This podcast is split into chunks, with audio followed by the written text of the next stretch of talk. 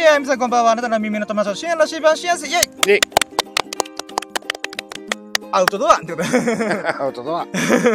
はい、ということでね、えー今回ですね、私たち、あ、だ、あ、違うや。えー今回、えーゲスト来ております。えー我らがラキラジオのシューク人こと、エビスさん降臨してくれました。ありがとうございます。イイェーイ。よろしくどうぞよ。ろしくお願いします。はい。はい、ということで、ね、さっきアウトドアと言ったんですけどね、あのいつも僕は車の中で、ね、収録、配信をしてるんですけども、今日はね、沖縄がやーっと約1.5ヶ月ぶりにうん。梅雨が明けたので、本当忘れましたね。ゴールデンウィークが入る直前に梅雨になったんで、なんだかもうめっちゃ覚えてる。あキャンプやったんで、そうだよね。そう、キャンプのせいで、あ、梅雨入ったじゃんっていうショックがあった中から、その日からの、えー今6月何日だ ?6 月20日。うん。いあまあ、1ヶ月と約3分の2ヶ月か。うんまあまあ、うん、そうですね。うん、1.7ヶ月ぶりぐらいかな。に、えっ、と、梅雨が明けたので、うん。まあその影響で、今いつもいる、この海岸沿いでラジオを収録してるんですけども、堤防に座ってね、アウトドアで、えーえー収録をしております。よろしくお願いします。はいえ。お願いします。なので、いつも以上にね、音質非常に悪いと思いますが、あの、BGM でなんとかこう、南国の気分楽しんでください。はい。で、あと、さざ波の音がね、本当は入れたかったんですけどね、今ちょっと、エビスさんと実験したんですけど、なかなか音取らなかったですね。そうだね。なんか、むしろ、なんか、シャーって。そうそう、ホワイトの。ノイズ音がめちゃくちゃだったんですよね。ううんん、まあまあ、しょうがねえなと思って。まあ、これぜひ聞かせたかったけどね。あそうです、この沖縄のザザーン、ザーンっていうのを聞かせたかったんですけど、もう残念ながら。う。ん。あと今、干潮に向かってるんで、このさざ波の音も弱まってるんで、なおさら今回はちょっと無理で、難しいなと思って。うん。まあ、そうだね。でもなんか、僕今回197回目のラジオなんですけど、実はアウトドアだと今回が初なんですよね。キャンプの時も僕はテントの中でやったりとか、車の中でやってたんで。そう考えてみたら、あ完全に外っていうそうのは、初めてです、今回が。えー、初。初です。イエーイ初めてのことにチャレンジ ちなみにね、今朝の、あ、げ現在の時刻は2022年の6月20日の午前4時半か、まあ4時半ぐらいうん。でございますが、えー今ですね、私たち、あの、大声出してますが、あの、近隣の迷惑にならない場所でやってますんで、うん強いて言うなら堤防沿いにね、ウォーキングするおばちゃんとかおじちゃんが来るかもしれませんが、うん。まあその時はね、あのおはようございますみたいな、うん、ラジオ撮ってますみたいな、うん、こと言って、あのーまあまあ、ちょっとたわいもない会話もこのラジオの中に入ると思いますんで、うんそれも楽しんでもらえると。うんまあ、外なんでね、もしかすると、あの、カニやらゴキブリやらが。そうそうそう、あそう、さっきカニいましたよね。うんゴキブリは今のところまだ見てないですけど、うんまあまあまあ、そうですね。まあもしかするとあのね二人ともわうんーわーぎゃーわーぎゃーわーぎゃーなるかもしれない。なので僕今リュックサックを地べたに置いてゴキブリ来ないよなっていうドキドキ感はあのひ一番ヒリヒリします。はい、ということで、えー、今回ですね、4日ぶりかな、多分。4日ぶり？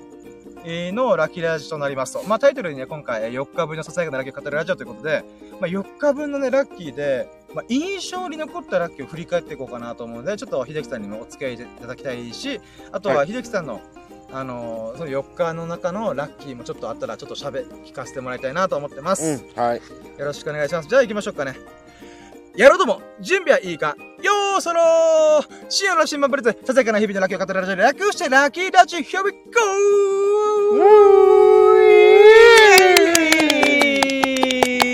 アウトドア ボリューム2。いや、でもなんか今、ちょっと自分の中で、あ、これいいなと思って。あ、忘れてた。あなたの耳に、あなたのこ、あ、あなたの鼓膜に狙いを決めて、えー、な、ラジオ、え、忘れてた。ジングル忘れてた。うん。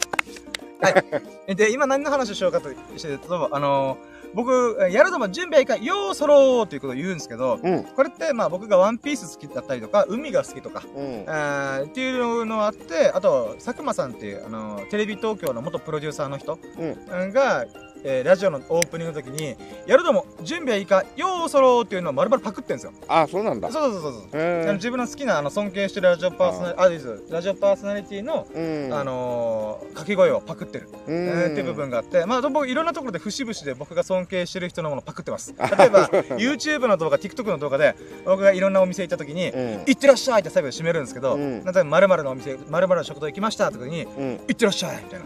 あれも、ホリエモンからパクってます。あそうなんだね。堀江堀江貴文さんの YouTube で「うん。ハロー YouTube」っていう冒頭で言ってバーって最後らへんになったらうん「トゥで行ってらっしゃい」みたいな、パクろうこれと思って。で行ってらっしゃいに著作権はないですからね。うん。あ、そうなんだね。なんだ、野郎ども準備はいいか、ヨーソローも、佐久間さんがよく使ってるっていうのはあるんですけど、もともと海賊用語とか、もしくは、あの、船乗りの言葉なんですよね。うん。ヨーソローっていうのが、前進、この方向で間違いないって意味なんですよ。あ、へえ。なんかあれだから、えーと、日本語で言うのは確か、よろしくどうぞみたいな。うん。だったと思います。よろ、よう、それがどんどんなあの短くなって、声を張ってみんなに伝える、あの、船の中の全員に伝えるんで、うん。だから、よろしくどうぞじゃなくて、なんか、ようそろみたいな、どんどん訳された言葉らしいんですよ。うん。で、僕は調べました。じゃあ、船乗り用語みたいな。あ、うんみたいです、もともとは。うんまあちょっと、ようそろが日本語なのかってちょっと疑問はありますけど。うーん。まあまあまあって感じだね。まあまあ、もしかしたら。ら海外の言葉でそれに近い言葉あるかもしれません。あのうんなんかその方角で言うと。船ってこの方向があるじゃないですか。うんそこの方向のまま前進、全速ししてもいいよっていう時に、方向 OK だよっていう時に、ようそろうって言うらしいんですよ。うん。だからまあやろうとも準備はいいかみたいな。うんうんで、そのまま行くぞみたいな。うん。っていう意味で使われる言葉らしいです。うんで、今なんでその話をしたかっていうと、この海の、海沿いでさ、この、ようそろーっていうのと、マジで海賊気分半端ないみたいな。あの、僕、モンキー D ルフィになった気がしました。出航だーみたいな。あとね、あのーは、初めての外っていうのも、まあ、もちろんね、あるんだけど、あの、気づけば、あの、深夜と、あの、この、なんていうの、向かいあ、向かい合って喋ってるっていうのも、あ、なんかちょっと変な感じ。確かに。ほぼはじえ初めてじゃないですかね。いや、まあ、まあね、大体車だったりするから、ねまあ横並びでうー、ん。そのだからリアルのラジオっぽいですね。あの、あー俺の日本とかの、そのテーブルがあってスタッフを目の前にしてとか、うんもしくは、あの、ゲストさん迎えにして。なんか喋るみたいな。うん。まあ、強いてなら本当にマイクが上からじゃなくて下から上に向かってるみたいな。上から下じゃなくていいじゃん。うんまあでも本当ラジオっぽいですね。うん、なんあ、かでも確かに対面で秀樹さんの顔見ながら喋るの初めてですね。そう、そうなんだよね。確かに。で、なんかちょっと恥ずかしい感じもあったり僕も今、正直秀樹さんの顔見れてないです。ちょっとなんか、な恥ずかしいな。なんかちょっと恥ずかしい。なんか、だからもう画面ばっか見てます。うん、ええそうだね、初めてそうだね。初めて。あ、だから、うんあ、ちょっと最近あれは実を言うと、さっき直前に話したんですけど、うん。最近ちょっとラッキーラジオ飽きてんだよな。あ、飽きてるって言っちゃった。ごめん。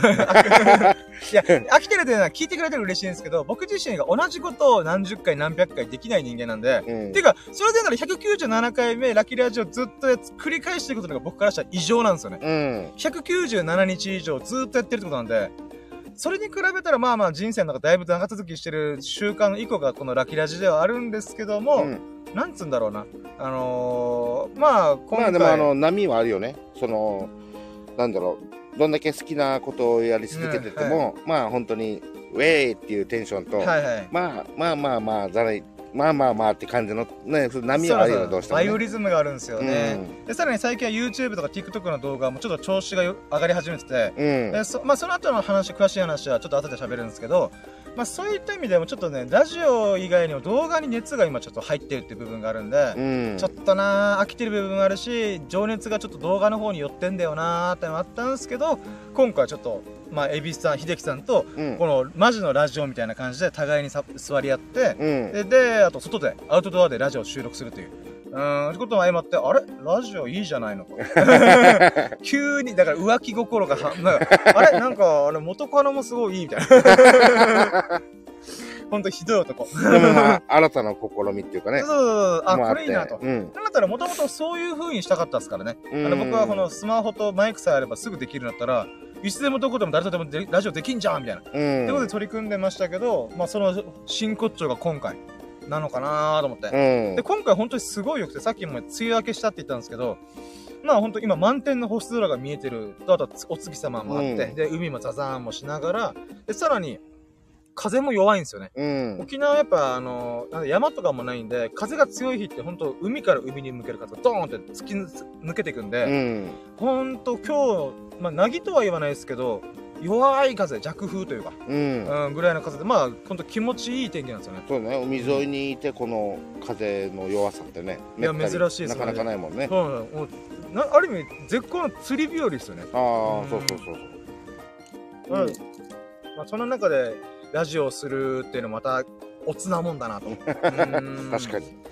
まあまあ、ということでね、えーじゃあ今回、ちょっとじゃあラッキーラジ本編入るんですけども、あのー、まあさっきも言ったように僕が4日ぶりのラッキーラジということで、なんだろうな、うーん、まあ、いつもあったら、こう、1ラッキー、2ラッキー、3ラッキー、4ラッキー、5ラッキー、イヤー、フー、プップップププーっていうね、バイブスぶち上げていくコーナーばっかり、もう自己満足ラジオやってるんですけど、うん。まあ、今からでも自己満足なんですけど、この4日分のラッキーの中で、ああ、これそういえば記憶に鮮明に残ってるなと。うん。で細かいラッキーに関しては、あの、まあ、日々楽しく幸せに過ごしてるんですけど、まあ、一番ね、喋りがいのあるラッキーを、うん。印象的に残ったラッキーを喋っていこうと思います。よろしくお願いします。あはいお願いしますえーでいつものカウントはちょっと置いといて、そうそう、もう思まあ、いつ印く限りは象にある。まあ、4日分だからね。そう、まあでも4日分で言うなら月火ぐらいが、結局動画の編集とかばっかやってたんで、うん。そんな喋ることないんですよね。あまあその中でも強いて言うならば、えっ、と、毎日投稿がなんだかんだで継続できて、今は多分20日超えしてるんですよね。あ。うん。それがやっとるとる、ワンラッキーこれかなイェイえ動画毎日投稿15秒、えー1分、うん15分、15分何でもいいけど、とりあえず動画上げる、クソみたいな動画上げるというふうに決めて、まあ、しれっと20日ぐらい。継続してる。あともうちょいで1ヶ月いく。1ヶ月いったら大したもんじゃないかなと思って。ううんん。まあ本当に短い動画ばっかがメインなんですけど、今のところは。うん。うん。まあそのなんかコツコツしてきたのも、まあ月曜日あたり、月曜日火曜日あたりかなと。うんで、。その中でもライブ配信も時々挟み込むんで、うん。確か月曜日がライブ配信の準備でてんとこまいして、うん。あと、あまあそうですね、細かいのはフォトショップというソフトを使ったりとか、まあちょっとこれはまあまあ一回はしょろっかな。うん。あまた、まあ、ライブ配信の準備してましたので。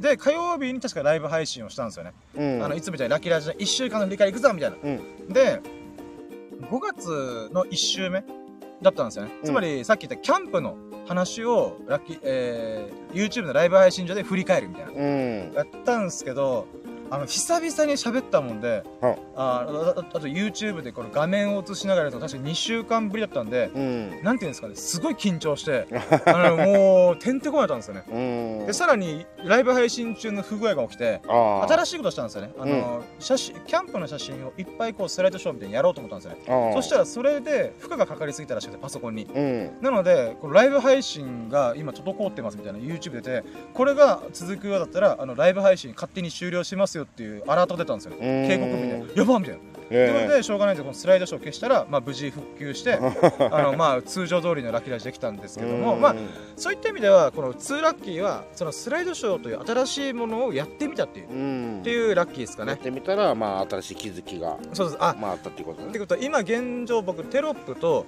あのーなんかその瞬間瞬間印象に残ったラッキーのそれにまつわる画像だけを1枚だけポンとあってそれが2ラッキー3ラッキーって言ったらそれを入れ替えていくって。いうだけなんですけど多分それが限界の処理機能なんですよねなるほど。だから本当脆弱なパソコンなんですよ、ね、まあしょうがないですけどね6年前のパソコンなんでまあまあでもそれもまた限界値あうんこれやったらダメなんだなっていうのが分かったんでまあそういった意味ではまあ実験してみて挑戦してみてよかったかなとうん。思ってます。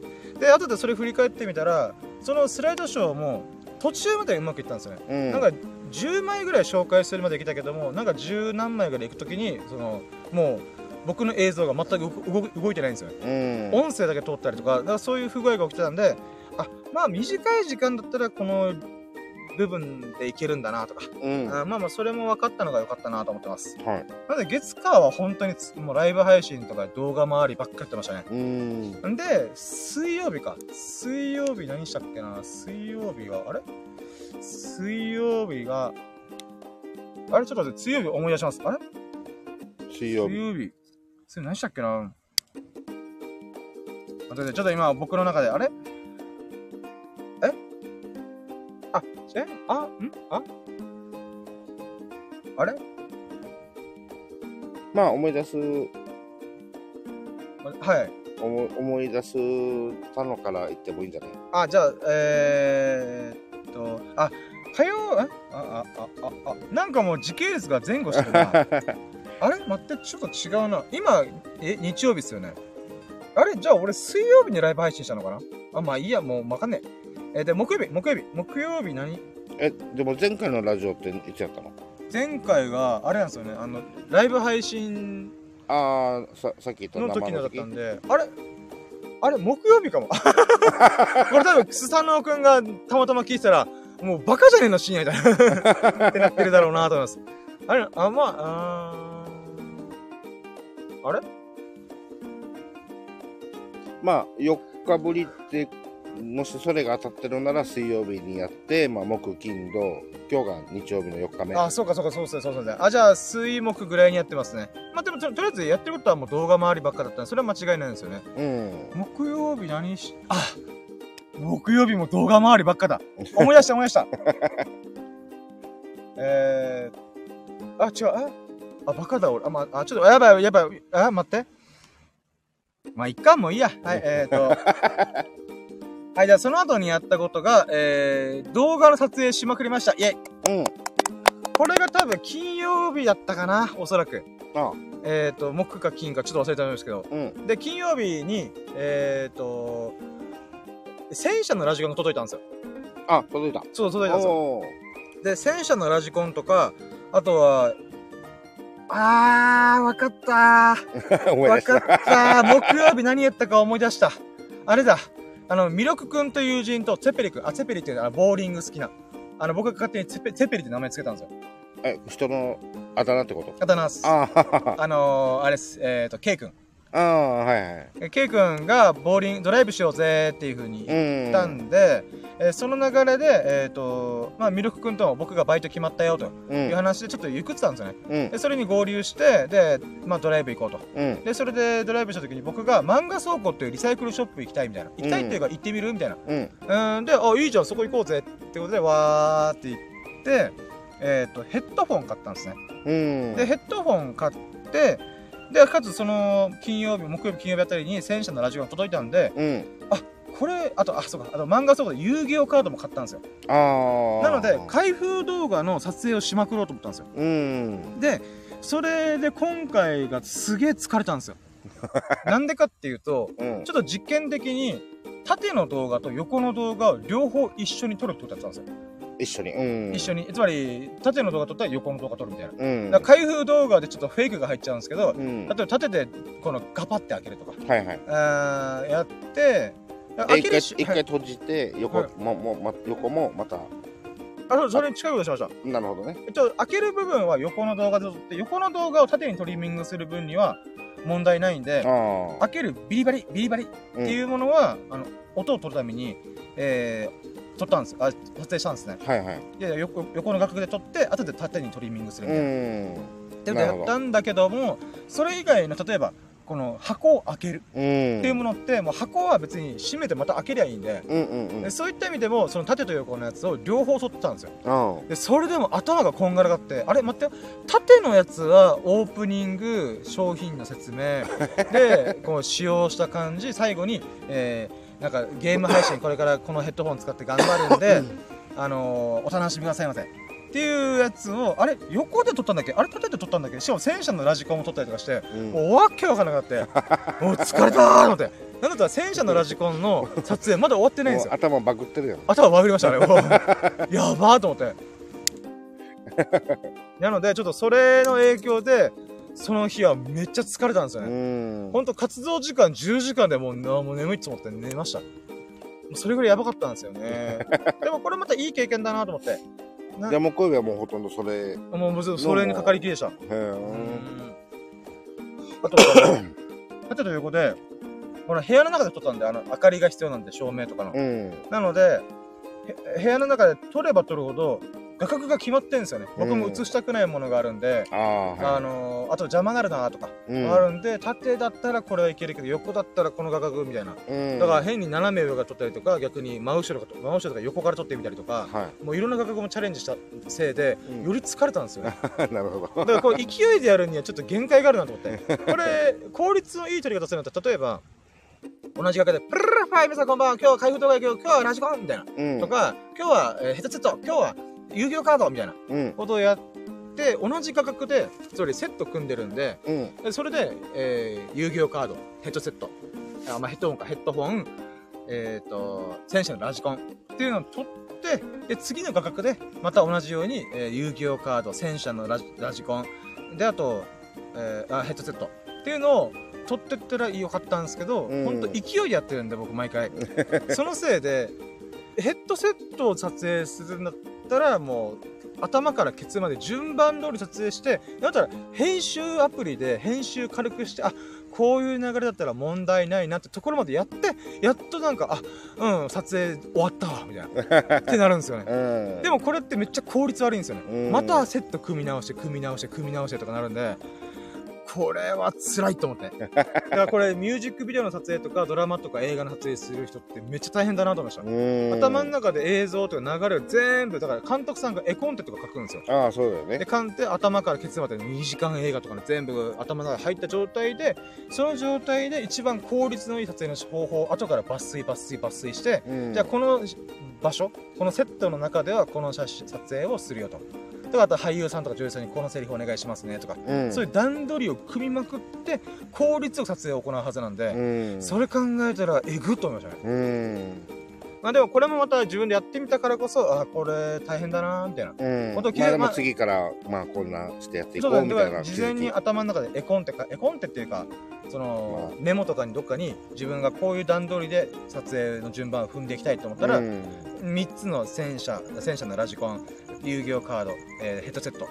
ってなったら、もうこの3つの軸で、えーとオープニング、中身の紹介、で、使った感じ、うん。えーで、最後に締め、みたいな。えーっていうものを、あ、これ撮ったな、これ撮ったなっていうのをチェックしながらうんやるとか。まあ、ほんとなんか、か映画監督みたいなことばっかりしてましたね。でもあれだよね、あのーそれこそあのプロの世界になれば、はい。その例えばカメラマンはカメラマンだし、はい照明は照明とかね、はい音声さんとか、はい。その、役割分担とかね。まあ、役割分担があってそれを総括で総監監督が、まあ、全体を見るみたいな、はでこれをまあちょっと大げさに言うかもしれないけどそれをまあ結局一人でや やるってい。ことはそ,、ねうんれはもうなんていうの総合的にちゃんとこう見えてないといや、しんどいですよね。疲れるってことだよね、えーだから、最初の段階2本ぐらいにしとけど、3本撮りしようとしたんで、だから結局戦車のラジコンが次取れなかったんで、うんやっぱもう2本が限界だなと思って、あ、この頭の中でなんとかこう形に作るってなったら、もうそこが限界だなと思いました。ちゃんとメモとかにアウトプットして、そ自分のめ記憶以外脳みそから出して、メモとかパソコンにそれをまとめておいたものをチェックしていくみたいな。うんうん、そういうことになるんだな、2本以上の動画撮ろうとしたら。うん、つらみと思いました。うん。まあでもこれもまたいい経験だ。これもやってみないか。まあそうだよね机上のクールオンでやってるわけじゃなくて、自分が実際やってみて、ああ、これちゃんと段取り組んだ方がいいな、みたいな。うんだからそう、だからやればやるほど、変な話、あさっき言ったこの映画監督とか、その映像を作る側の人たちの感覚、なんであの形に、あの仕組みにしてるんだろう、役割分担してるんだろうとか、うんそれやっぱり一人の負荷がでかすぎるんで、うんだからそういう風にやってんだなというのを改めて感じました。うーん、だから一人映画監督します、私。う そうだね。でもあのそっち系のことをすするからまたそのなんだろう一つのあの映像を見るだけでもはい。あなんでこの角度が撮ってんだろうとか、はいはい普通普通なテレビとか見ててもはい。あのそういうの全然何も気にしないでスーって見てるじゃない、はい。でもそういうことをし始めたらはい。いろんなんだろうそういうみ目線で見るっていうか まあまあ、そうですね。なんか前にね一緒にあの食事しに行った時でも、はい。あこの部分をあえてモノクロにしてるとかはいはあのなんかそういうのとかもいはい。言われてみたらああそうだなと思って、はいはい全然するもう全然スーって普通にね見て流してたけど、はい。あなんかやっぱりさすが深夜そういう目線で見てるんだなと思って まあやっぱ作る側多少かじってるんで、やっぱそういうのは見えてしまう。例えば、うんバラエティ番組とかエグいんですよ。うん例えば今はもう僕あんま見てないですけど、アメトークあるじゃないですか。うんアメトーク人はひな壇芸人、はい、えー、つまり何十人っていう人がいて、でもあれ全員にまず1個ずつのピンマイク、もしくはうん3人に1つのあのタッチマイクみたいなのがあったりするんですよね。はいって考えた時に、あれめっちゃ編集エグいんですよ。うん。何がエグいかっていうとおそらく作るタイミングあとはカカメラカメラが数台あったりとか3台あったりするした時にこれを、えー動画データで言うならばまず3つの動画データが必ず並行に揃ってるはずなんですよ、うん。これ伝わりますかね、うんあのまず1本目が全体を撮ってる動画が一番そそこにあった時に、うん。その上に司会者周りの撮ってるやつ、うん。あとひな壇撮ってるやつ、うん。最低でも3台以上のカメラが動いてるはずなんですうんね、そうなった時にこれのえっ、と流れ上は1時間番組じゃないですか。うん。なので、例えば今この瞬間はひな壇の方にカメラを映すとか、司会者の方を映すとか、全体を映すっていうのを、バツンバツンバツンバツンカットしてるはずなんですうよ。ん。なので、そのなんかデータとかも、なんていうんですかね、えー大変なのに関わらず、マイクの音源も組み込むんですよ。そうだからひな壇がそうね10人分のピンマイクだから、ピンマイク10人分のやつがザッと繋がってるんですよね。うんで、それをここ使う、ここ使うというカットをバッツン、バッツン、バッツンってカットしていかないといけないんで、恐ろしいデータと使って、作ってるはずなんですよね。確かにねそれもやっぱ自分で YouTube とか動画編集してるときに、あー、テレビ番組やばみたいな。だったらこれ映画とかもっと、映画の場合はピンマイクとかじゃないですけど、映像とかセットとかの、うんあの、場所作りとか、そういった部分の、ちょっと切り張りっていうんですかね。うんだから、この例えば、今、僕と秀樹さんが互い違いに座ってるじゃないですか。うん。そしたらカメラで言うならば、例えば喋ってるシーンを撮影するんだったら、秀樹さんの真横にカメラがあって、僕の真横にカメラがあって、お互いに、ひ僕の真横にあるカメラは秀樹さんの顔を撮って、うん。で、秀樹さんの真横にあるカメラは僕の顔を撮って、っうん。ていうのをやってるわけじゃないですか。うんうん。だけど、秀樹さんの横にカメラがあったら、その僕から見てるカメラで、なんていうか、うーん、がもう映っちゃう可能性があるじゃないですか。そうね入っちゃう入っちゃう可能性があるんで、その時何してるかっていうと、えっ、と、秀樹さんが喋るセリフだあったとしたら、うんその喋るセリフだけをシーンで撮ってるんですよね。うんあつまり、それ、なんか、この、今会話、えっ、と、今日は天気がいいですね。そうですね。はじめまして。うんっていう会話だったら、僕は秀樹さんの合図して関係なく、えー今日はいい天気ですね。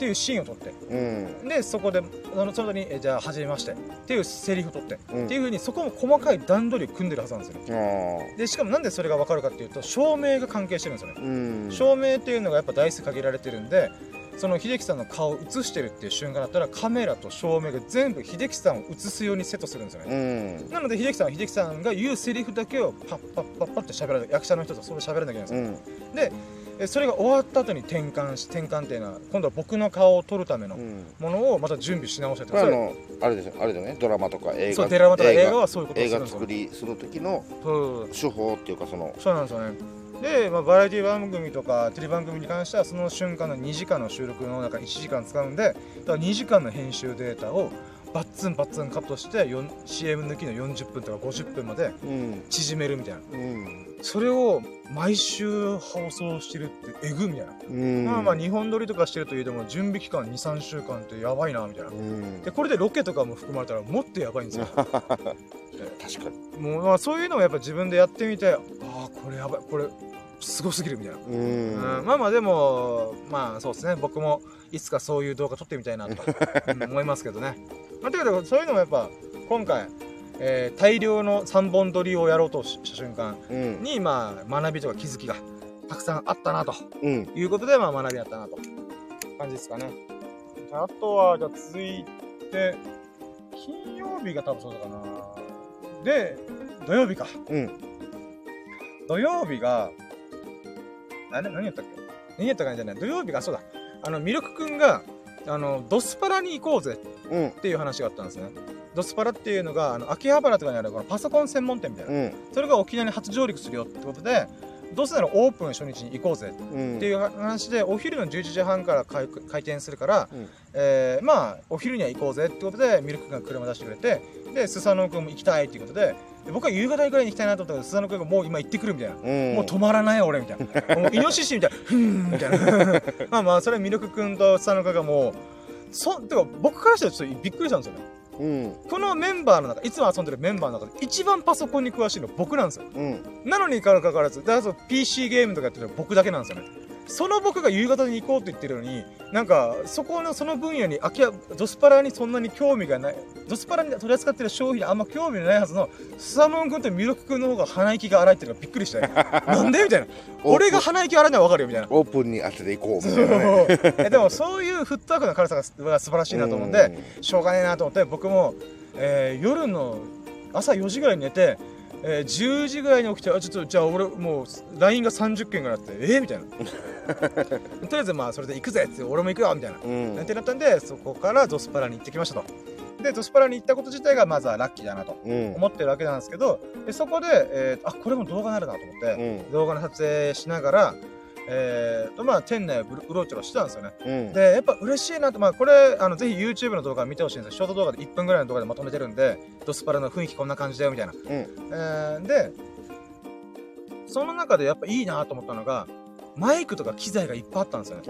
うん。これって沖縄で取り扱ってる店舗マジで少ないんですよ。うん、ありはするんですよね。グッドウィルとかパソコン専門店あるんで、ありはするんですけど、やっぱ品揃えとか、うん。うん。あの、本当にゲーム配信をしたい用の人の、なんていうんですかね、えっ、と、セットが組まれてるんですよね。うん。で、さらに、その機材とかっていうのは、パソコンとの相性がめちゃくちゃあるんで、うん。実際買ってみたけど、家で使ってみたら全然使えなかったみたいな。でそしたらもう改造なわけじゃないですか。うん。なんだけども、そこら辺ももろもろ込み込みで、こんな感じの音だよとか、装着感こんな感じだよとか、うん。いう風にディスプレイが置かれてて自由に触っていいんですよね。なるほめっちゃそれが良かったんですど。ようね。ん。いや、分かってんなと思って。なるほど。うんこの、なんかサンプルっていうか、その、そうそうえー、あまあそういうのがもう事前にちょっとこう見れるっていうか。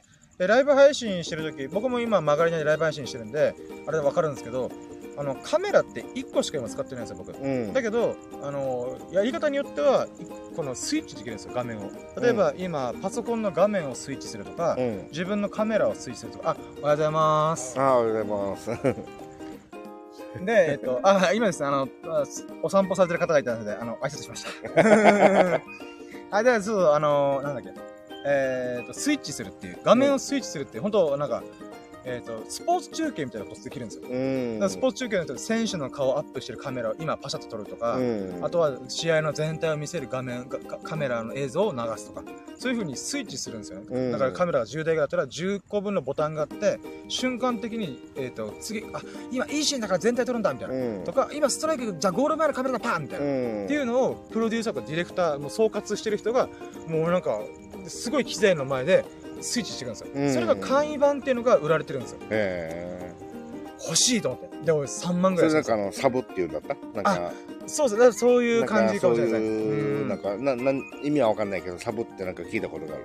そうだあ映像の。すごいボタンがいっぱいあってね。そうそうそうだからよく中継車とかあるじゃないですか、うん。あのー何かしら事件があった時とか報道関係の人がもうでっかい車が頼んだあれって多分それが入ってるんですよね、うん。この機各機材のマイクとかあのカメラの総括をするところですよ、うん。でそれをライブで配信する。だからこれスイッチする人が人と一瞬たりとも気抜けないはずなんですよね。そうだよね。あやべゴール決める。あはいここだみたいな。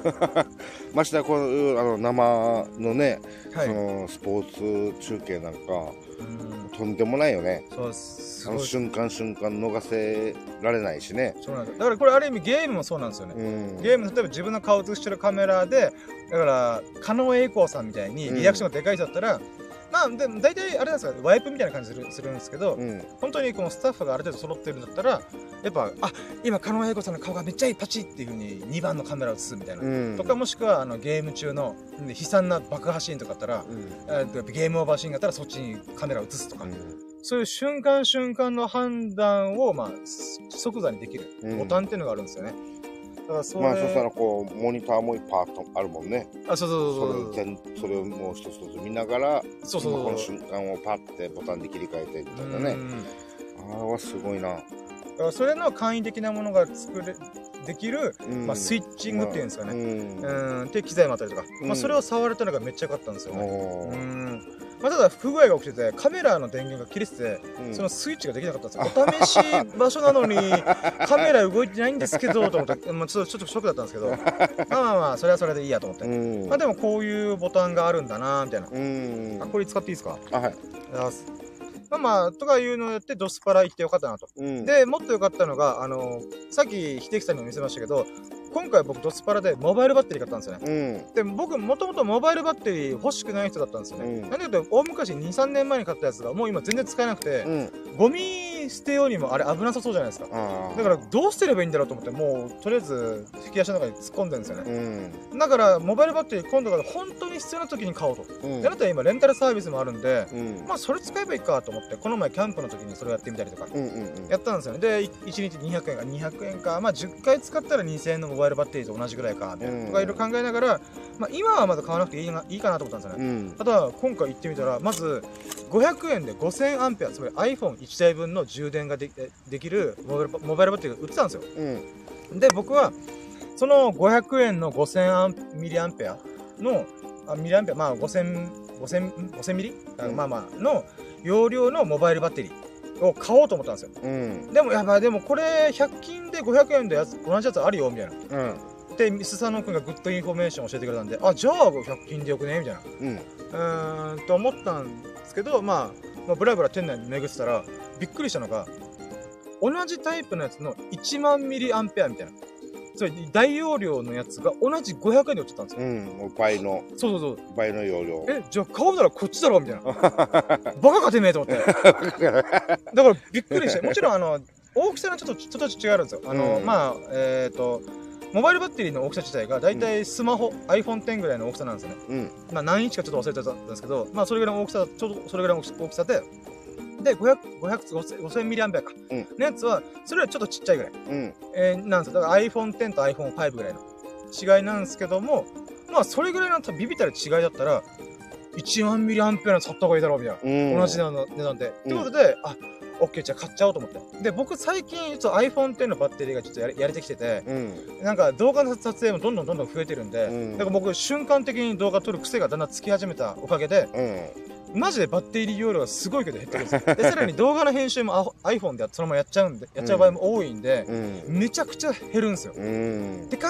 えたら、あー、分かった、もうじゃあこれは野外で、あー、今動画撮りたかったのに電池容量が残り5%やばいみたいな。うん。っていうのってショックなんで、うんもう買っちゃおうと、モバイルバッテリー。それはもう必要だね、今からはね。そうなんです、そうなんですよ。だから、これもまた、まあ、今回、け結果で言うと、1万ミリアンペアの本当は今まで欲しいと思ってなかったモバイルバッテリーを購入できましたよってことなんですけども、うん。それが必要な自分になれたのが嬉しかったんですよ。うん。今もつつまり、僕は今 YouTube、TikTok 頑張ってます。ま、まえー20日ぐらい毎日投稿してるんですけども、やっぱ、まあ、クソみたいな動画だと短い動画だと、とりあえず上げまくるようにした結果、自分自身の生活の中で動画を撮ることが割と普通になり始めたんですよ。うん。何かあればすぐ動画撮るみたいな。うん。やべ、iPhone 車の中で今撮りに行くみたいな。うんま。あ、今もさっきカニの動画撮ってたそうだね そうそうカニだ。で、すぐ携帯だ。そあ、携帯持っときゃよかった。急いで車で取りに行ってね。そうで、その時に秀樹さんがちょっと、あのーライトも撮ってくれて、うんまあまあいい撮影でえーできたんですよ、さ次さっきも。うん。で、やっぱそういう自分の習慣が変わってるってことが嬉しかったんですよ。うん。で、ちょっと話脱線するんですけど、人間の習慣って3週間続ければ、あの体に染みつくって言われてるんですよ。うん。だから三日坊主とかいろいろ言葉あるじゃないですか。でも三日坊主してもいいんだけど、とりあえず3週間続けてみと。細かいことでもいいから。うん、そうすることによって体に染みつくと。うん。だから僕今ちょっと毎日投稿を、まあ1分動画が多いですけど、まあ毎日やってる結果、あの、20日。もうそろそろ3週間超えていくんで、うん。そう考えてみたら、あ、俺ついに YouTuber のなんかこう、一歩駆け出したのかな、一歩踏み出すことできたのかな、みたいな。うん。っていう自分の成長を感じました。うーん。習慣づいてきてるからね。そう、それの証拠がモバイルバッテリーでした。うん。まあいやもう今からは。は必要でね。いや、ほんとそうなんですよね。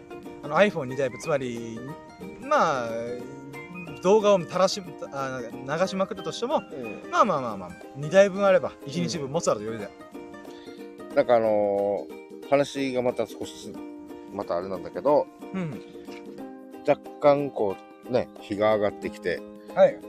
なお、なお、あの、何、向かい合ってるあの、深夜の顔がはっきり見えてきて、なんかちょっと恥ずかしくなってきた。だけど暗かったですからね。さっ僕きはもうちょっと暗かったけど。はいまあ、さっきはもう画面ばっか見てますから、さっきさっきはうーん。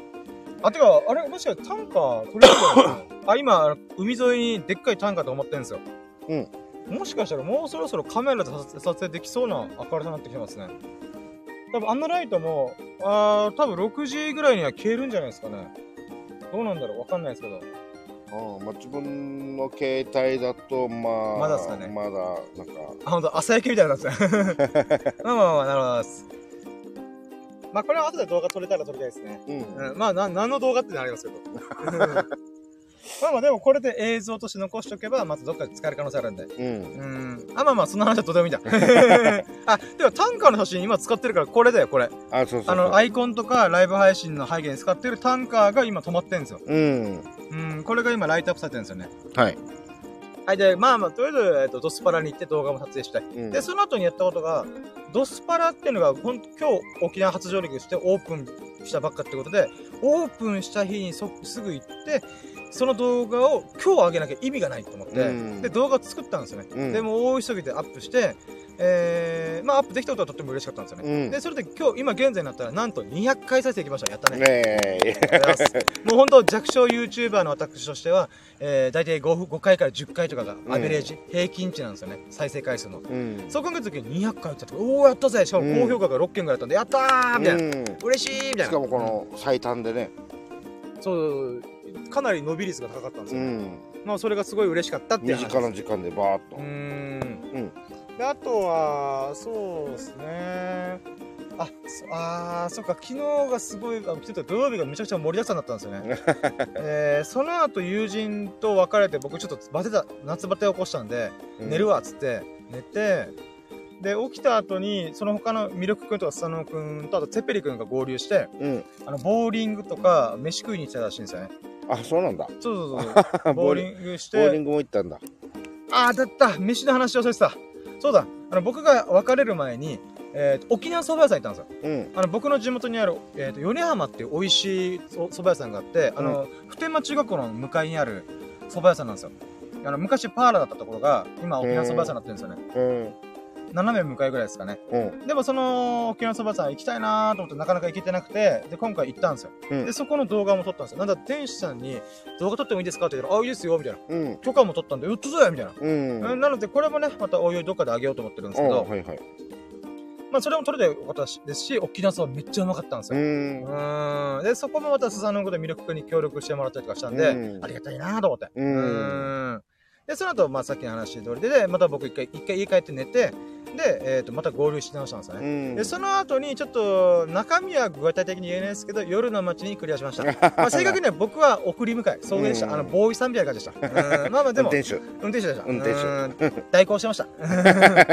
まあでもね、あのーなんだろうな、僕もそれに勝ててたのは、なんていうんですかね、こう、僕も夜の街昔遊びまくってた人なんでう、ん。そういった流れで、なんかこう、そのね、あの友人が楽しんだ話を後で聞かせてもらいたいなと思ったんで、うんまあ送り迎え勝ててて、やったんですよ。で、その後、あの、嬉しかったのが、あの、まあ、僕が送迎したからこそ、じゃあ今度沖縄市の友人のバー行こうぜってなったんですよね。あの夜の街繰り出した時に。なんか那覇行ってその後沖縄市行くみたいな。うん。で、で、沖縄市行って、その友人のバーに行って、まあ、楽しんで。うん。で、その後に、まあ、それも嬉しかったことなんですよね。その後にね、あのー20年ぶりの同級生うん。のがやってるお店に行ったんですよね。うん。で、そこでまた楽しかったんですよ。うん。ちょっと細かいこと、ちょっとパーソナルな話、個人的な話もちょっと関わってくるんで、うん。あの、具体的なこと言えないんですけども、えーびっくりするカミングアウトとかもあって、え？みたいな。はいはいはい。うんあそうなの？みたいな別にあの本当別にそれだからこそだからって何っていう話なんで、うん。まあ、僕たちは別に何も思ってないんですけどもでもその話を聞かせてもらって、うんいろいろあお互いにこういう人生歩んできたなとか、う。うんん、っていうのをいろいろ話してきたのがとっても楽しかったなと、まあ、なんせ20年ぶりだからね。いろいろ、まあ、で話もね。僕自身はなんかその時関わりがあんまなかったんですよねその友人とは、友人とは同級生とはうん。でもこっからまた大人になっていろいろこう交流できることが嬉しいなと思って、うん。でその中でスサノオ君がもうベロンベロンによってあの同じ話を何回も繰り広げてました。うん。うん。まあまあそんなことはありながらまあそんな。でも20年ぶりってことはもう小学校以来ってこと？そうそう小学校。そのへー同級生は、えー小学校の5年生ぐらいに転校したんで。ああなるほどね。そうなんそうなんですよ。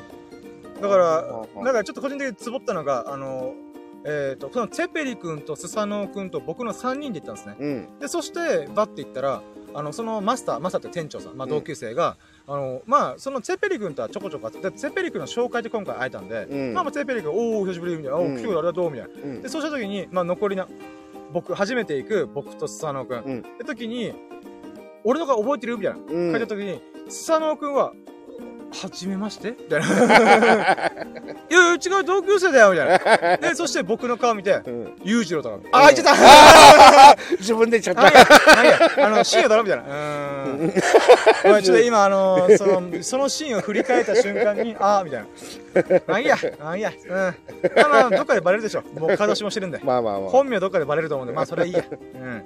まあ、とりあえずね、あのまあ、深夜だろ？みたいな。うんん。ってことで、僕は顔覚えてられた。で、うんなんだったら僕ちっちゃい頃から顔変わらないんで、うん深夜だろみたいな。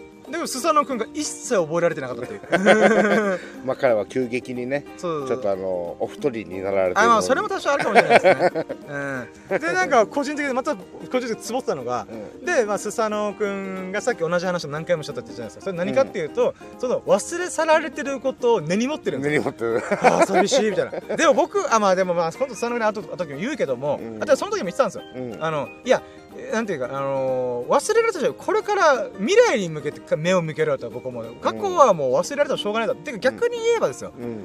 あの、スタがもしこれ聞いたら、あの、まあ、今度の時ももう一回言うけど、あのね、あ、そその時も言ったけどさ、あの、自分の顔が覚えられると思うなよと。あの、あれだよ、覚えてくれてたらよかった。うん覚えてくれなくて普通だから。うんそれを覚えてられなか、覚えてもらえなかったら凹むっていうのはもう、筋違いだから。逆に言えば、スサノオ君も逆のことが普通にあるはずなんだよ。うんスサノオ君自身が、おう、スサノオ君って言われて、スサノオ君自身が、え、あ、はじめましてみたいな。え誰だっけ？みたいなねでもそれは普通なんだよ。うんだからそれまでちゃんとした交流がなかったんだから、うんむしろこうさ20年ぶりにまた再び会えて、ここからまた交流がこう、なんか再開できるとか、うんでそのちっちゃい頃はあんまり遊んでなかったけども、うん大人になった、みんお互い大人になってお互い違う人生を歩んだ同士で、また交流ができる喜びに目を向けろと。うん。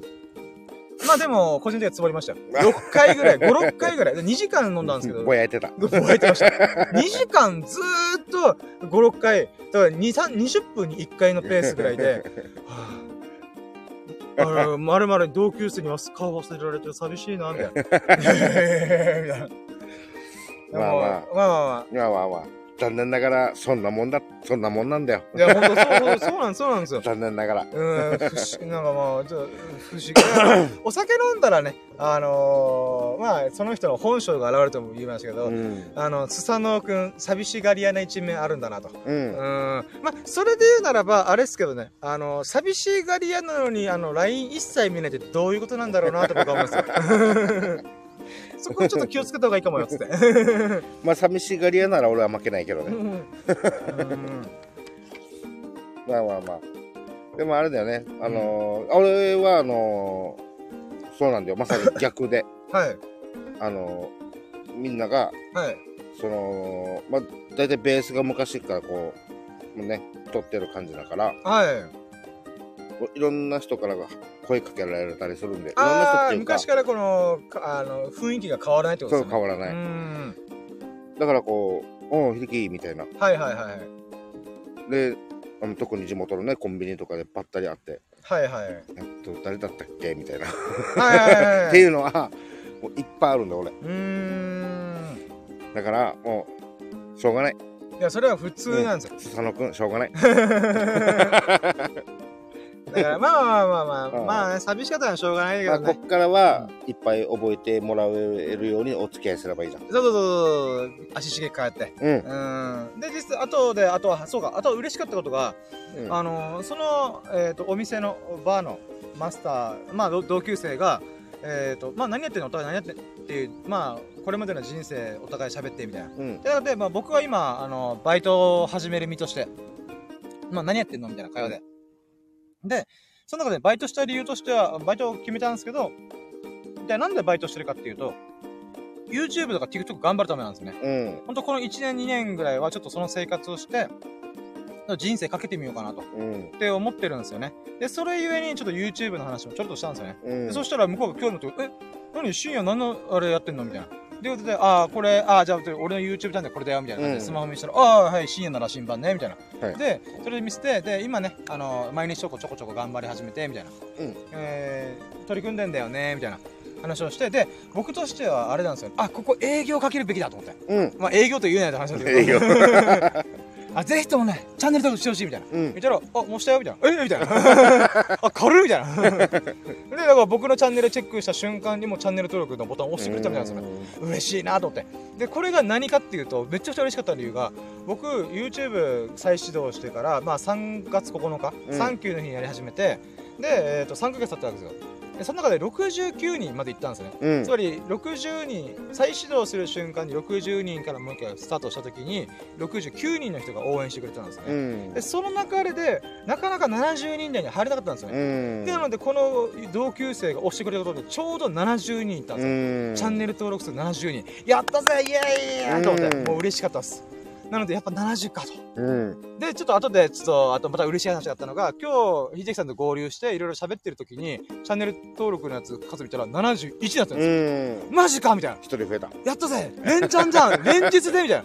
土曜日一人、日曜日一人、マジかみたいな。うーん、喜びが半端ないでいす。やー、いいですね。いやー、嬉しい。もうど、できるなら、あと5 6人増やして。あ70、70、4、5、6、7。あ、まあ、あと6人か。うん。あと6人増やして、77。うん。もうダブあのラッキーセブンにちなんだ数字まで駆け上りたいなと思いうん。ましたで今あ今月えっ、と今年中に100人超えていきたいですねチャンうネル登録、ん。もっともっと行きたいですけどとりあえずは、まあ目標としてね。自分自身がこのチャンネル登録数をコントロールできないんで、えー、と自分ができる部分を目標にしするので、まあ、とりあえず毎日投稿頑張るうん。ということとかあとは、まあ、英語かけるうん。さっきちょっとあの話したのがあの選挙が最近始まったわけじゃないですか、うんあの名刺とか政治家さんの名刺がバーって並んでたりとかする場所をよく見るんで名刺作ろうと思ってう。うんん。やっぱり YouTube 登録お願いしますみたいな。おはようございあ、おはようまございます。かわいい。うんす。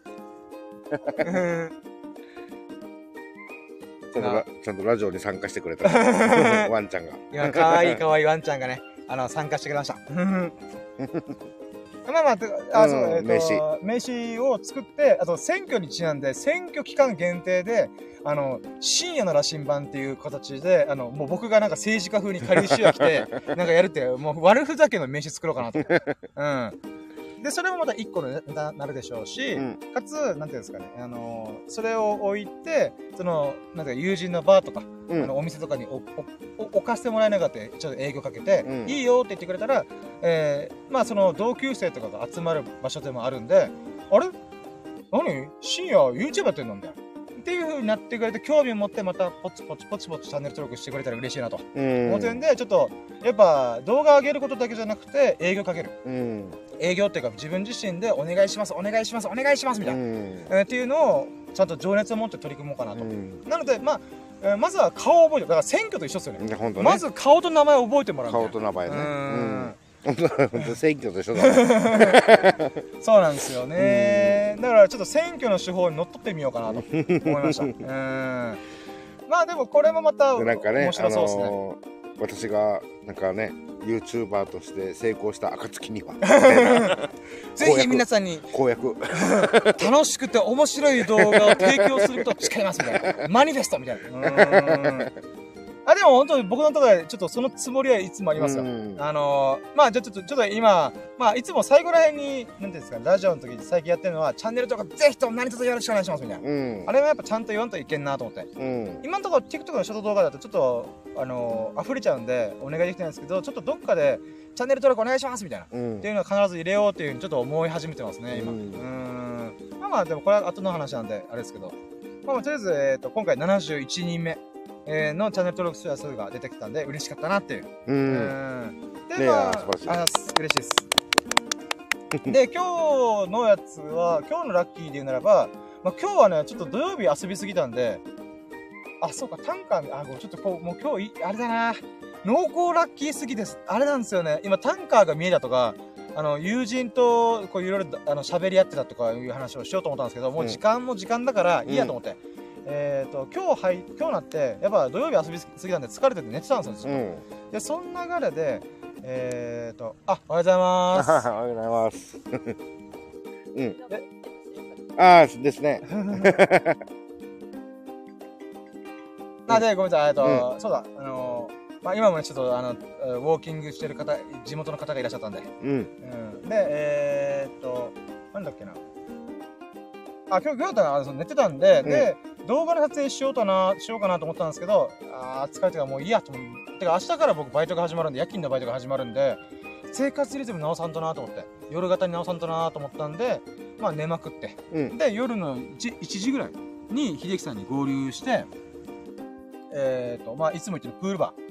で、合流してまた秀樹さんとも1週間ぶりにお会いして、まあ、わーわーわーわー喋って。うん。で、まあ、さっきのその選挙の名刺っぽく作ってみようとか、あと YouTube 頑張ってるとかいう話をして、うん。その時嬉しかったのが、あの、秀樹さんが TikTok のいいねとか YouTube の動画のいいねとかをめっちゃしてくれました。ありがとうございます。で、さらに僕がお言葉に甘えて、ちょっと TikTok でぜひですね、あのー、いいねだけじゃなくてうん、保存ボタンも押してもらったらとても嬉しいんです、みたいな。え、何それみたいな。そうそうそうそう。あの、TikTok で最近ちょっと UI が変わって、あの、いいねボタンとコメントボタンとシェアボタン、LINE とか Twitter にシェアするボタンっていうのがあったんですけど、うん。それにもう一個プラスされたのが保存ボタンなんでうすね。ん。保存ボタンっていうのはこの動画をまた見直すために、うん。えーもちろんいいねしたやつも、まあ、集まるんですよ、あのうんうん。あなたがいいねした動画はこれですよみたいな、はい。あるんですけどもそれとプラスで保存した動画っていうのはまた項目があるんですよ、これいつからでも新しくなったの？わかんないでも本当3か月ぐらいの話直近ですよ全然気づかなかった。僕が2年前とかに TikTok ちょこちょこ上げてあ1年前から上げてた時はなかったんで、うん。まあ本当こここ最近なんですよ。ここ数ヶ月ぐらいでついてるっぽいんですよ、まあ、またそのアイコンだけだとこれ何のボタンなんだろうってちょっと。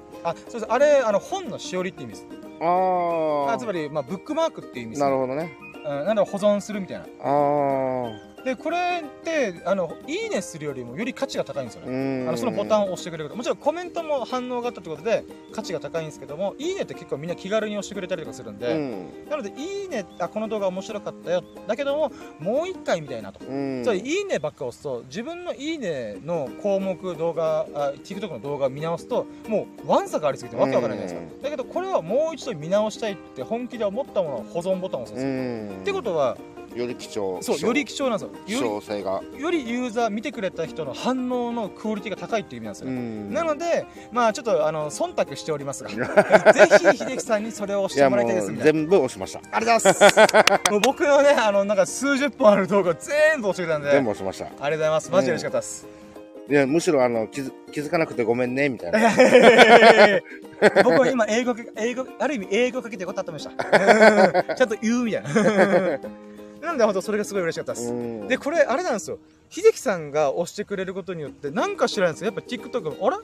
なんかこの動画反応あんじゃんってなったら、また他の人に回してるんですよ。なので今回ちょっとまた TikTok 見てないんですけど、うん。おそらくまたなんか他の人に動画を見せる可能性があるあもしかすると自分がフォローしているはいその相手の方に行く可能性もあるよね。ああそうですね。ち自分経由。仕組みがわかんないですけどまあ可能性はあるよね。そうですね。あのこの人が興味を持ったってうんいうことで、まあある意味秀樹さんが「いいね」とかしてるやつに紐づいてる可能性もあるんで。まあ、もしかすると可能性あるよね。何かしらの関与はしてると思います。うん。でも一人でも多くこういうねいいねとか保存っていうのうが、ん。まあ多くなると嬉しい。もうどんどん僕がどんどん拡散してくれる。そうそう。僕の名前と顔を覚えてくれる、ううん。んっていうことにつながったら嬉しいんで本当にありがとうございます。うんいえいえ。なのでこれ TikTok まあ一回押すと100円とかだとちょっと考えさ日 無料です無料だからポチポチえーポチポチありがとうございます。あそういう嬉しいことがありましたと、うんでその後にえっ、とまあそうかもうラッキーラジですね、うん。ラッキーラジを、えー、秀樹さんと一緒にできたってことがまずラッキーですありがとうございます。イエイ。はいはい。でさらに今日は初めてのアウトドア、うん。あーっていうことアウトドアラジオであり互い違いにむあの向き合ってる。なんかもうん。なんか改めて変やっぱ変だね。まあまあそうそうそう まあちょっとあのなかなかお互いの顔を見ないという。僕はずっと画面を見てる チラチラこうなんか見な見ながらちょっと変な変なだなみたいな。うん。まあまあということでねちょっとあの、あの新しい試みを。まあ最初冒頭でラジオ開け始めたなとか言ってましたけど、うん。あでも新しいことチャレンジしてみるとまたちょっと違う感じがあるなと思って。そうだね。うーん。まあそれで喜びもありましたと。うん。まあちょっと4日間のラッキーを今ザーッと振り返っていきましたがまあこんなもんですかね。うん。やっぱやっぱ5割ぐらいが動画関連ですね。ううん。んやっぱ僕は人生かけてるんで。で明日からバイト明日からっていうかもう今から15時間後ぐらい。うんもうてかもう僕今日の夜だね。そう夕方に整骨院もあるんで俺大丈夫かなと思ったんですけど、ね、もうちょっと予約の時間変えれるかちょっと途中で電話してとかやりながらうん。かな？わかんないですけど。うん。まあ頑張ってください今日はデビュー デビュー。うーん。まあ多分2時間ぐらい研修だと思うんで、まあ、そのシフト組んだりとか。うん。だからこれどうすればいいんだろうなと思ってますけどね。うん生活リズムの構築が難しいんですよね。なんか自分の日々のなんかあれこれやった後に、えっ、と、アルバイト行って帰ってきたらもうすぐ寝るみたいな。っうん。ていうことがいいのか、それとも本当に夕方まで寝て、えっ、と、仕事寸前まで寝て起きて、だから普通の人と通常の出勤するみたいな。うんまあ、。6時ぐらいにみんな朝起きて、8時ぐらいに出社するわけじゃないですか。うん。えーその流れで仕事取り組んだ方がいいのか、それとも、あのもう帰ったらすぐ寝るみたいな。うん。寄り道せず寝るみたいな。ことがいいのかなとか。でも今回はあのあの普段の生活リズムがまあできるだけまあねあの深夜に起きといてみたいな、まあまあ、そうですね。なのでそんなあれか。いつもあまあ大きな違いはないか。うーん。お昼間のアルバイトでもないし、まあまあ、そうなんですよね。ただどこで自分のやりたいことを挟むかでね前か後ろかみたいなまあ、イメージ的にはやっぱ起きたばっかの時の方が頭回ってるんで、起きたばっかの時の方が？あ、ちょっと、あ、起きてばっか、起きたばっかっていうか、起きて数時間以内が人間の構造、体の構造上、うん。めちゃくちゃ頭が回るんですよ。うん。あの、の睡眠したおかげで脳みそのゴミとかが全部処理されてるはずなんで、ああのそうかまあ仕事。重要な仕事をするときっていうのは午前中がいいそうお午前中というか起きてからまあこの風呂入って準備した後からのレッツゴーの数時間がゴールデンタイムと言われるらしいんですよ。作業する上にあたってなので僕もちょっとそれに倣って作業とか56時間した後にバイトで6時間働いてあとはもう家帰ってジョギングするとか何かしてもうすぐ寝るみたいなうんいう生活リズムの方がちょっと都合がいいのかなと思ったりとか。うん。あと、うーん、寝起きで行くと遅刻しそうなんで、あ早めに起きとい起きてでどうせだったらじゃあちょっと作業もしてそうそうそう、の方がいいかなとか、まあまあわかんないですけどね。うんうん。まあまあそんな感じでちょっと取り組もうかなと思っております。う。ん。まあ、そっか。そうだね。うーん。はい、ということで、じゃあ、こんなもんか、もう1時間喋ったし、あと僕自身もちょっとね、あの、もういいかなと思ってるんで、1時間なんだね、今ね。今ちょうど1時間ぐらいですかね。うんで、まあ、秀樹さんにちょっといろいろ付き合ってもらったものがあるんで、あと、あの、タンカーの写真撮りたいです。あタンカーの動画かな？何かで使うかもしれないんで。うん。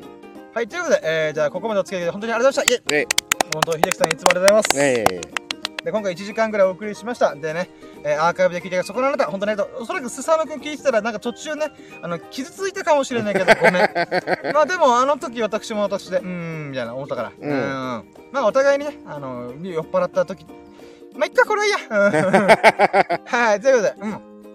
えーと、まあまあまあまあ、また一緒にね、あの、同級生のお店行こうさ。う。うんーん。そこで動画も撮ったりとか、名刺置いてもらったりとか、うん。ちょっといろいろやりたいなと思ってます。で、あとは、そうですね。えっ、と、このラッキーラジが面白いな、いいなと思ってくれましたら、えーハートマーク、コメント、フォローよろよろしくお願いします。そして僕はもうさ、この動画の、あ、動画じゃない、ラッキーラジの中で何度も言ってます。YouTube と TikTok 頑張ってます。なので、ぜひとも、あのですね、YouTube、このスタンド FM のプロフィール欄の方でポチッと言ってもらえば、あの、ユ YouTube のアイコンがあるので、ぜひそちらからね、あの、僕の YouTube 見てもらったらとっても嬉しいです。うんで、さらにね、その動画をね、見てもらったら、う見てもらった上で、あ、いいな、深夜頑張ってんな、応援しようかなと思ったら、高評価、コメント、チャンネル登録、何卒よろしくお願いします。うんでね、僕はもう、チャンネル登録、マジでお願いしたい。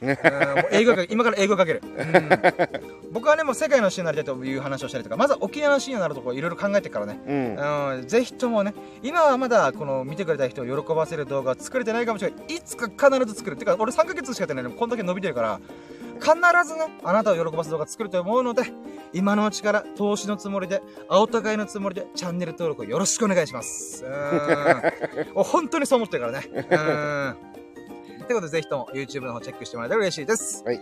はい、ということで、じゃあ1、一回1時間にわたって、えー改めて秀樹さん、本当にお付き合いありがとうございます。はい、ありがとうございます。えー、アーカイブで付き合ってくれたそこのあなた、本当にありがとうございます。優しいですね。うーん。その優しい秀樹さんとあなたが、ほがらかな日々と幸多き日々を過ごすことを心の底から祈っております。Thank you for listening. Have a nice day! いやねありがとうございました。ありがとうございました。ありがとうございました。はい。ということで、今回がシャープ197と197回目の4日ぶりのささやかなラッキーを、ささやかな日々のラッキーを語るラジオということでお送りしました。はい。ということでね、えー、また続い、次のラジオもお楽しみにしてもらえれば嬉しいです。あのー、まあ、YouTube の方が毎日投稿頑張ってるよ。ぜひそっちチェックしてもらえたら嬉しいです。はい。ということで終了します。バイチャ終了